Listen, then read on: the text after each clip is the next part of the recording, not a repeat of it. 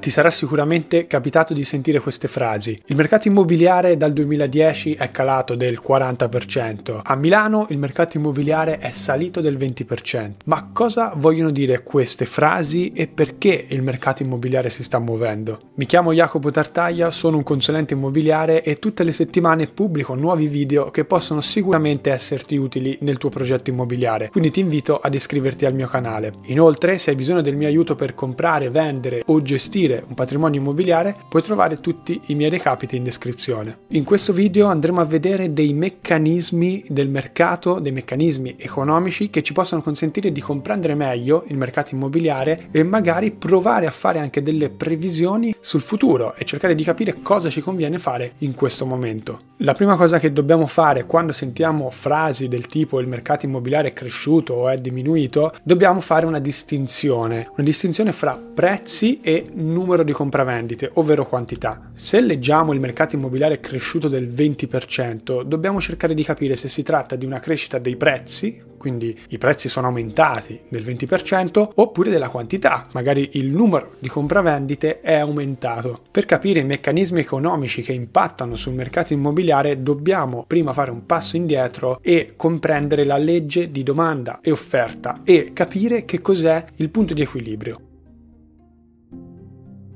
La domanda è la quantità di immobili domandata dal mercato, quindi dagli acquirenti, mentre l'offerta è la quantità di immobili che viene proposta sul mercato dai proprietari. È importante specificare che la quantità della domanda e la quantità dell'offerta sono in funzione del prezzo, quindi la quantità domandata e la quantità offerta ad un determinato prezzo, per esempio a 2000 euro al metro quadro. Ovviamente, modificandosi il prezzo, si modificano anche la domanda e l'offerta. Più il prezzo aumenta e più ci saranno proprietari disposti a vendere il proprio immobile, ma meno acquirenti pronti a comprarli. Se il prezzo viceversa diminuisce, ci saranno meno proprietari disposti a vendere il proprio immobile, ma più acquirenti che vogliono comprare a prezzi bassi. La domanda e l'offerta definiscono il punto di equilibrio. Il punto di equilibrio non è altro che il punto dove la quantità domandata e la quantità offerta si incrociano, e quindi la domanda e l'offerta definiscono il punto di equilibrio, ovvero quel punto dove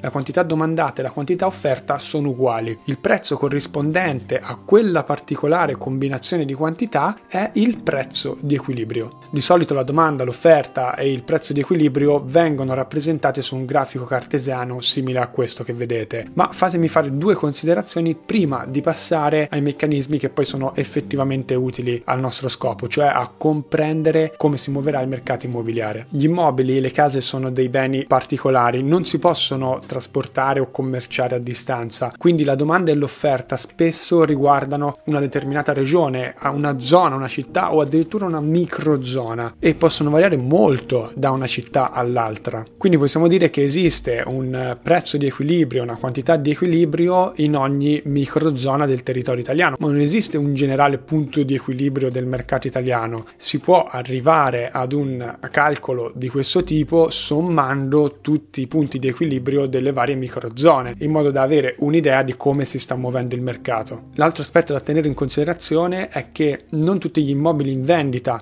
sono effettivamente sul mercato. Spesso si sente dire che c'è tantissima offerta, tantissimi immobili in vendita, ed è vero, ma dobbiamo andare a vedere quali di quegli immobili sono effettivamente acquistabili al prezzo di mercato, ovvero il prezzo di equilibrio. Spesso i proprietari degli immobili tendono a sopravvalutare il valore della loro proprietà immobiliare, magari consigliati male da un consulente, oppure perché danno un valore emotivo alla casa che stanno vendendo, oppure ancora perché hanno acquistato in un momento di mercato dove i prezzi erano molto più alti e quindi si aspettano di poter recuperare l'investimento. Questi immobili che hanno dei prezzi che sono fuori dal mercato e quindi non sono vicini al prezzo di equilibrio non sono effettivamente vendibili e quindi non entrano nella composizione dell'offerta. Ora che abbiamo capito cosa sono la domanda, l'offerta che vanno a determinare il punto di equilibrio, possiamo andare ad analizzare dei meccanismi molto interessanti, perché quando la domanda e l'offerta si muovono vanno a determinare dei cambiamenti nei prezzi e nelle quantità degli immobili compravenduti. Anche in questo caso il mercato immobiliare è particolare perché l'offerta si dice che è rigida, ovvero l'offerta del mercato immobiliare non cambia molto in base ai prezzi che ci sono sul mercato, cioè se il prezzo è molto basso o il prezzo è molto alto, la quantità offerta sul mercato a quel determinato prezzo cambia di poco. Questo perché quando qualcuno arriva a vendere un immobile, nella maggior parte dei casi lo fa per una necessità, magari deve vendere perché ha bisogno di denaro, deve vendere perché vuole cambiare casa o deve trasferirsi, deve vendere perché deve rientrare da un investimento, quindi non può permettersi di aspettare un momento diverso, di aspettare 10 anni quando i prezzi saranno più alti. Per questo la domanda del mercato immobiliare si definisce rigida. Da questo deriva che la maggior parte dei cambiamenti del mercato immobiliare sono influenzati in realtà dalla domanda, che è invece molto più elastica e dipende da diversi fattori. Vediamo i più importanti.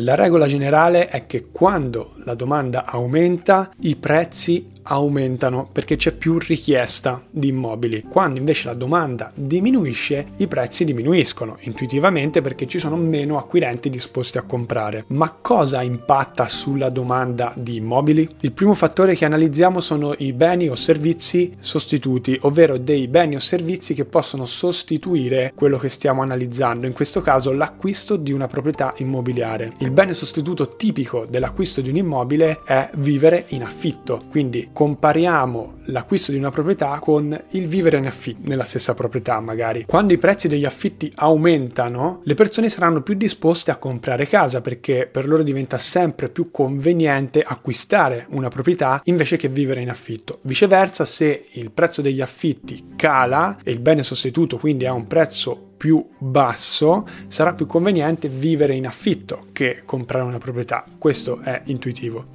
Il mercato immobiliare è anche impattato da beni e servizi complementari, che sono quei beni o servizi che servono congiuntamente all'acquisto della proprietà per comprarla o per goderne. Il principale bene complementare che influisce sull'aumento o la diminuzione della domanda è il mutuo. Quindi più il mutuo costa in termini di tassi di interesse e meno le persone saranno disposte a comprare casa. Più i tassi di interesse viceversa sono bassi, più acquirenti vorranno usufruire di un mutuo per comprare casa. Questo è anche un meccanismo utilizzato dalle banche centrali, nel nostro caso la BCE, per controllare il mercato. Quindi quando si va verso un'inflazione troppo alta e un aumento dei prezzi troppo repentino, la BCE aumenta i tassi di interesse per dare un freno al mercato. Viceversa, se il mercato è stagnante e fatica ad avere un buon volume di affari, le banche centrali abbasseranno i tassi di interesse per dare uno stimolo alle persone che vogliono prendere soldi a prestito per comprare case. In descrizione a questo video puoi trovare un link al sito di Mutui Supermarket dove puoi vedere l'andamento dei tassi di interesse, del tasso fisso, del tasso variabile e dei tassi dettati dalla BCE. La tassazione è un altro fattore che influisce sul mercato immobiliare, ma in realtà su tutti i mercati. Quindi più è alta la tassazione, più bassa sarà la domanda di immobili, più bassi saranno gli investimenti immobiliari. Minore, viceversa, è la tassazione, maggiore sarà la richiesta di immobili. È per questo che il governo italiano negli ultimi anni, negli ultimi mesi, ha fatto tante agevolazioni, soprattutto per i giovani, quindi per diminuire il costo di acquisto di una casa, principalmente diminuendo il costo a livello di tassazione e quindi stimolare il mercato immobiliare.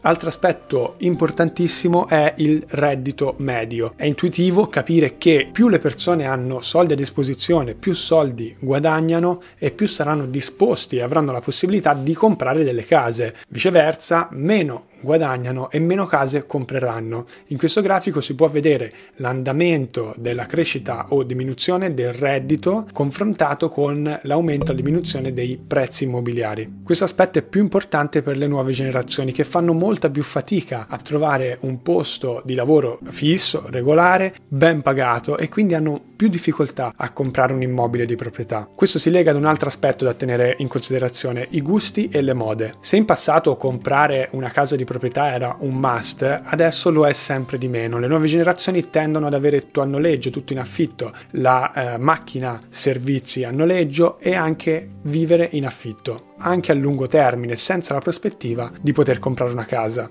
Parlando di futuro e di prospettive, ciò che ci aspettiamo proprio dal futuro del mercato immobiliare influenza la nostra volontà adesso di comprare una casa. Quindi se pensiamo che i prezzi nel futuro andranno ad aumentare, saremo più spinti a comprare un immobile, mentre viceversa se pensiamo che non ci sia speranza per l'Italia e che il mercato immobiliare è destinato ad un crollo e ad un calo continuo, saremo ovviamente meno volenterosi di acquistare una casa di proprietà, perché penseremo di andare a perdere del denaro. L'ultimo aspetto che analizziamo oggi è il numero di acquirenti. Più il numero di acquirenti di casa è elevato, più la domanda aumenta, più i prezzi aumentano. Questo è intuitivo capirlo. Quindi viceversa, se il numero di acquirenti cala, ci sarà meno domanda di acquisto di proprietà. Ci sono due modi per analizzare questo aspetto. Il primo è considerare a livello nazionale l'aumento o la diminuzione della popolazione. Negli ultimi anni la popolazione è abbastanza stabile in Italia, sostenuta soprattutto dall'immigrazione da paesi esteri, ma nel futuro ci si aspetta che ci sia un calo demografico molto forte. Pensate che si stima che nei prossimi 50 anni la popolazione italiana passi da circa 59 milioni a 47 milioni, perdendo 12 milioni di cittadini. In realtà è anche interessante andare a vedere come la popolazione si sposta all'interno di un territorio. Ci saranno delle zone dove la popolazione tende a diminuire, mi vengono in mente i paesi montani o i paesi molto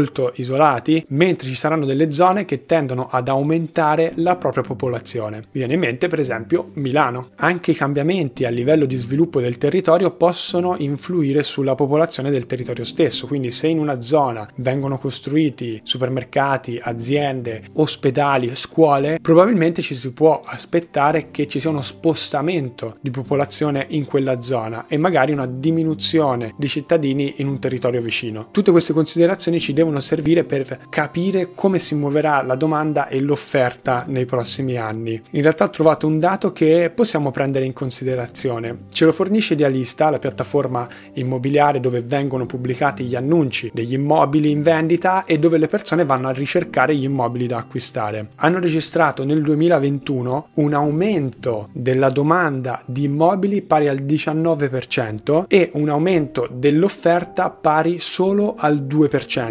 Questo vuol dire che la domanda di immobili sta aumentando più velocemente dell'offerta e questo ci porta a pensare che probabilmente, se questo trend continuerà, ci sarà un aumento dei prezzi immobiliari. Spero che tutte queste considerazioni possano esserti utili nel tuo progetto immobiliare, nel tuo investimento, e noi ci vediamo alla prossima puntata. Ciao!